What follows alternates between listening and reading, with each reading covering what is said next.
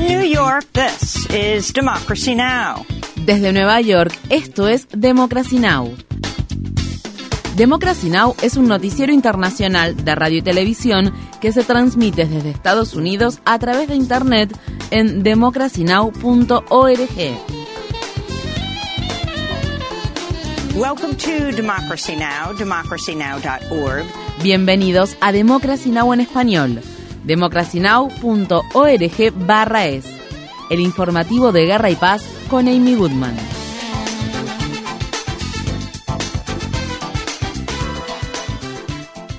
El Papa Francisco visitará este viernes Sudán del Sur, un día después de que un enfrentamiento entre pastores de ganado y grupos de civiles armados dejara un saldo de 27 muertos, entre ellos cinco menores de edad. El Vaticano afirmó que la visita del Papa se produce con la esperanza de revitalizar un problemático proceso de paz que se originó tras una década de conflictos desde que Sudán del Sur proclamó su independencia en 2011. El pontífice católico llegará a Sudán del Sur después de haber pasado una semana en la República Democrática del Congo, donde más de un millón de fieles asistieron a una misa papal en Kinshasa, la capital del país. El Papa criticó la explotación del continente africano por parte de las potencias occidentales y su indiferencia ante los problemas que enfrenta la región. El veneno de la El veneno de la avaricia ha ensangrentado sus diamantes. Este es un drama ante el cual el mundo económicamente más avanzado suele cerrar los ojos, los oídos y la boca. Sin embargo, este país y este continente merecen ser respetados y escuchados, merecen espacio y atención. Quiten las manos de la República Democrática del Congo, quiten las manos de África, dejen de asfixiarla, porque África no es una mina que explotar ni una tierra que saquear. África sea protagonista en la República Democrática del Congo, un grupo de manifestantes se congregó este jueves frente a la Catedral Nuestra Señora del Congo en la ciudad de Kinshasa para denunciar el carácter sistémico de los abusos sexuales en la Iglesia Católica. Los activistas denunciaron el caso de una adolescente de 14 años que fue violada por un sacerdote en la República Democrática del Congo y exigen que la Iglesia Católica aplique una ley promulgada por el Papa en 2019 para que los obispos rindan cuentas por cometer o encubrir abusos sexuales. Estas fueron las palabras expresadas por Tim Law, fundador de la organización Ending Clergy Abuse. Las buenas hermanas y los buenos sacerdotes que denunciaron el abuso sexual al obispo fueron despedidos. La orden religiosa se disolvió y la chica ha abandonado el país por temor a perder la vida. Si el Papa no hace cumplir la ley que él promulgó, les estará diciendo a los obispos de toda África que no importa lo que hagan, que pueden hacer lo que quieran. Si hace cumplir la ley, demostrará que los niños y niñas de África le importan.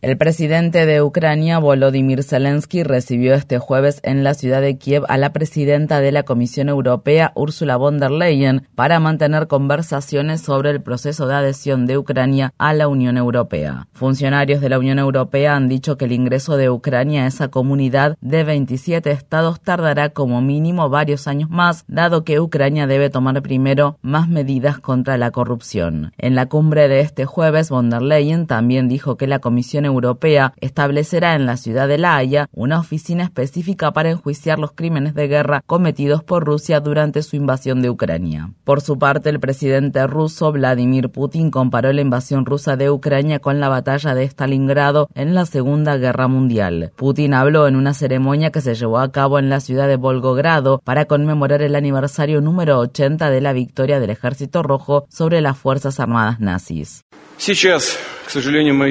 Por desgracia, ahora vemos que la ideología del nazismo, en su forma y manifestación moderna, vuelve a crear una amenaza directa a la seguridad de nuestro país. Una y otra vez tenemos que repeler la agresión colectiva de Occidente. Los republicanos de la Cámara de Representantes de Estados Unidos destituyeron a la congresista demócrata del estado de Minnesota, Ilhan Omar, del Comité de Asuntos Exteriores de la Cámara Baja tras acusarla de haber hecho comentarios antisemitas. Omar ha apoyado abiertamente los derechos del pueblo palestino y en repetidas ocasiones los republicanos y algunos dirigentes demócratas la han criticado por cuestionar las relaciones entre Estados Unidos e Israel y denunciar la influencia que el Comité Israelí Estadounidense de Asuntos Públicos y los grupos de cabildo israelíes tienen en Washington. La congresista habló este jueves desde el hemiciclo de la Cámara de Representantes poco antes de que 218 congresistas republicanos votaran a favor de destituirla del comité en una votación que se realizó acorde con la alineación partidaria. No vine al Congreso para guardar silencio. Vine al Congreso para ser la voz de las personas que me eligieron. Y mi liderazgo y mi voz no se verán mermados por no estar en este comité durante un periodo. Mi voz se hará más y más fuerte y mi liderazgo será celebrado en todo el mundo como lo ha sido hasta ahora. Celebrated around the world as it has been. Omar, una de las dos primeras mujeres musulmanas en ocupar un escaño en el Congreso de Estados Unidos, llegó al país en calidad de refugiada después de que su familia se viera obligada a huir de la guerra civil en Somalia. Los demócratas acusaron a los republicanos de que la medida aprobada este jueves fue una represalia política luego de que los congresistas de extrema derecha, Marjorie Taylor Greene y Paul Gosar, fueran destituidos de sus cargos en los comités durante el anterior Congreso debido a sus comentarios violentos y racistas. En 2021, Gouser se convirtió en el primer legislador estadounidense en ser sancionado en más de una década, luego de que éste publicara en las redes sociales un video animado en el que se lo ve matando a la congresista Alexandria Ocasio Cortés y atacando al presidente Biden. Estas fueron las palabras que la congresista Ocasio Cortés pronunció el jueves desde el hemiciclo de la Cámara de Representantes. Un miembro del bloque republicano me amenazó de muerte y todos ustedes y el bloque republicano lo recompensaron con una de las asignaciones de comité más prestigiosas de este Congreso. No me digan que esta destitución se trata de ser coherentes. No me digan que se trata de una sanción por comentarios antisemitas, porque una congresista del bloque republicano ha hablado sobre láseres espaciales manejados por judíos y otra gran cantidad de tropos, y a ella también la recompensaron con algunas de las asignaciones de comité más importantes de esta Cámara. Esto se trata de cómo se atacan a las mujeres de color en Estados Unidos de América. No me digan eso, porque no he recibido una sola disculpa. Cuando me amenazaron de muerte. Gracias.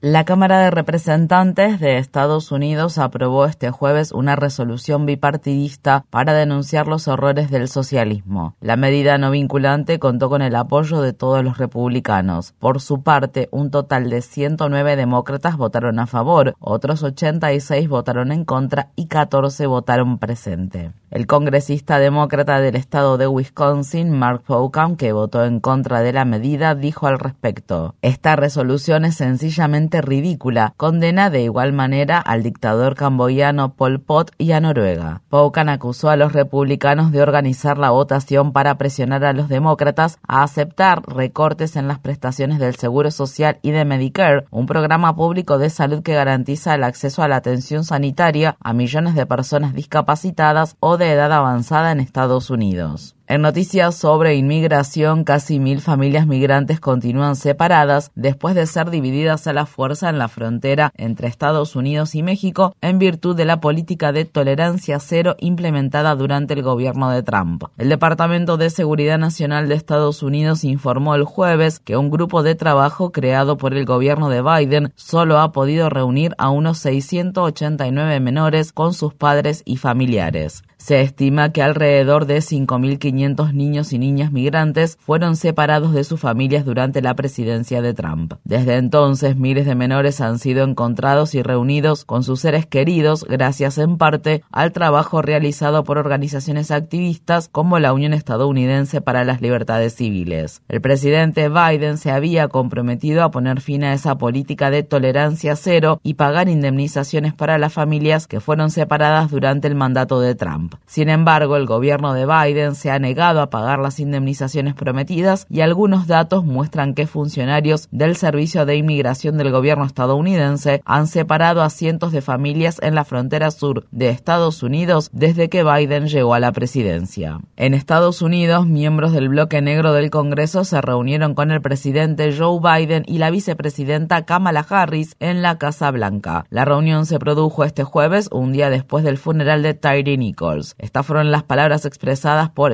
Stephen Horsford, congresista demócrata del estado de Nevada y presidente del bloque negro del Congreso.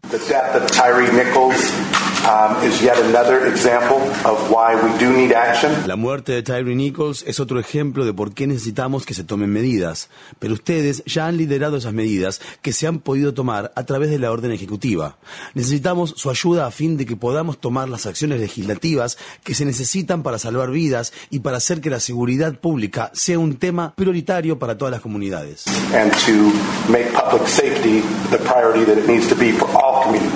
En la localidad estadounidense de Sayreville, en el estado de Nueva Jersey, una concejala de 30 años fue asesinada a tiros este miércoles. El hecho ocurrió mientras la concejala se encontraba dentro de su automóvil frente a su domicilio. Eunice Dunford fue elegida como concejala en 2021. Una colega la recordó como alguien que quería lograr una mejor comunidad para nuestros hijos. Aún se desconoce la identidad del asesino y el móvil del crimen. Dunford estaba casada y tenía una hija pequeña. Un tribunal federal de Estados Unidos revocó la prohibición de porte de armas de fuego para algunos perpetradores de violencia doméstica. El fallo del Tribunal de Apelaciones del Quinto Circuito de Estados Unidos se basa en una interpretación anticuada de las leyes sobre armas y se produce cuando el país está experimentando un aumento de la violencia con armas de fuego. La organización Gun Violence Archive informa que se produjeron 52 tiroteos masivos en Estados Unidos el mes pasado lo que lo convierte en el enero más mortífero desde que la organización comenzó a registrar estos datos. Un estudio realizado en 2021 concluyó que más de dos tercios de los tiroteos masivos están relacionados con incidentes de violencia doméstica o son cometidos por personas que tienen antecedentes de ese tipo de violencia. El Departamento de Justicia anunció que apelará el fallo del jueves. Mientras tanto, en el Congreso de Estados Unidos, al menos dos legisladores republicanos, incluido el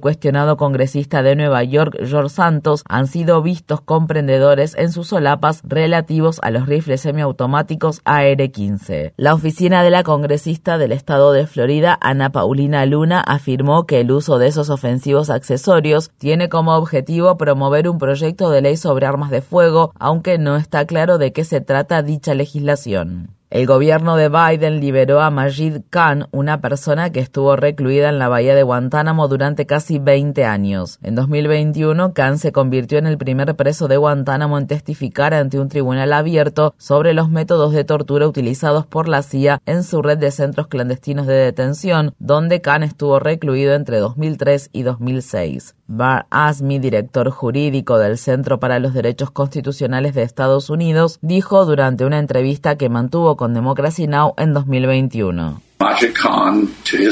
Majid Khan detalló valientemente la tortura sistemática, brutal y sádica de los funcionarios del gobierno de Estados Unidos, especialmente de la CIA, algo que durante casi 20 años el gobierno estadounidense ha tratado de mantener en secreto.